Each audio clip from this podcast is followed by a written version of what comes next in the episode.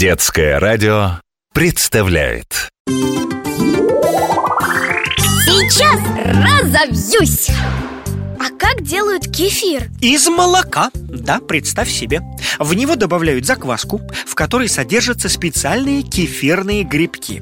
Выглядит эта закваска как а, горсть белых или, знаешь, таких желтоватых горошин. Конечно, если хранить молоко не в холодильнике, а при обычной комнатной температуре Грибки в нем образуются сами, да, и молоко а, прокиснет.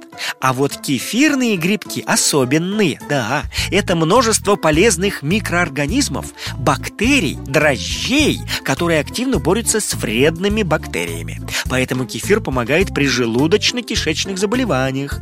Ну и вообще кефир очень-очень полезен. Кроме бактерий и грибков, в нем содержится много витаминов, которые очень нужны нашему организму.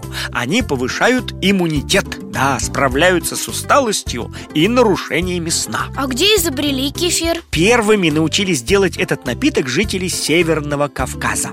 Кефирную закваску считали божественным даром, ты представляешь? И секрет ее хранили очень строго. Готовили напиток так. Смотри, в глиняную бочку заливали свежее молоко и помещали туда закваску. Затем бочку выносили на дорогу, чтобы каждый прохожий мог пнуть ее ногой. Странно, правда?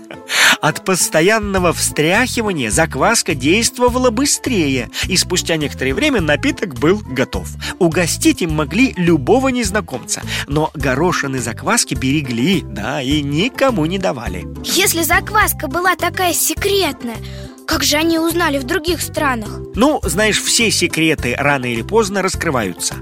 Но у кефира особая история. Есть несколько легенд о том, как был раскрыт секрет полезного напитка. На Кавказе рассказывают, что один горец подарил закваску русскому врачу Который лечил его от тяжелой болезни. Но есть и другая легенда. Говорят, будто сто лет назад известный владелец молочных заводов и сыроварен Бландов отправил свою помощницу по имени Ирина в город Кисловодск к князю Бек Мирзе Байчарову. О как! Девушка должна была уговорить князя продать немного закваски. Князь не мог нарушить древний секрет своего народа, но московская красавица, да, так понравилась ему, что он решил похитить девушку. Полиция предотвратила похищение, а сам князь был арестован. Чтобы выйти на свободу, ему пришлось передать Ирине драгоценную закваску. И спустя некоторое время заводы Бландова стали выпускать российский напиток, первые бутылки которого направляли пациентам Боткинской больницы. Больные, попробовав напиток, скоро пошли на поправку, поэтому продукт назвали кефиром от турецкого слова «кеф», что значит «здоровье».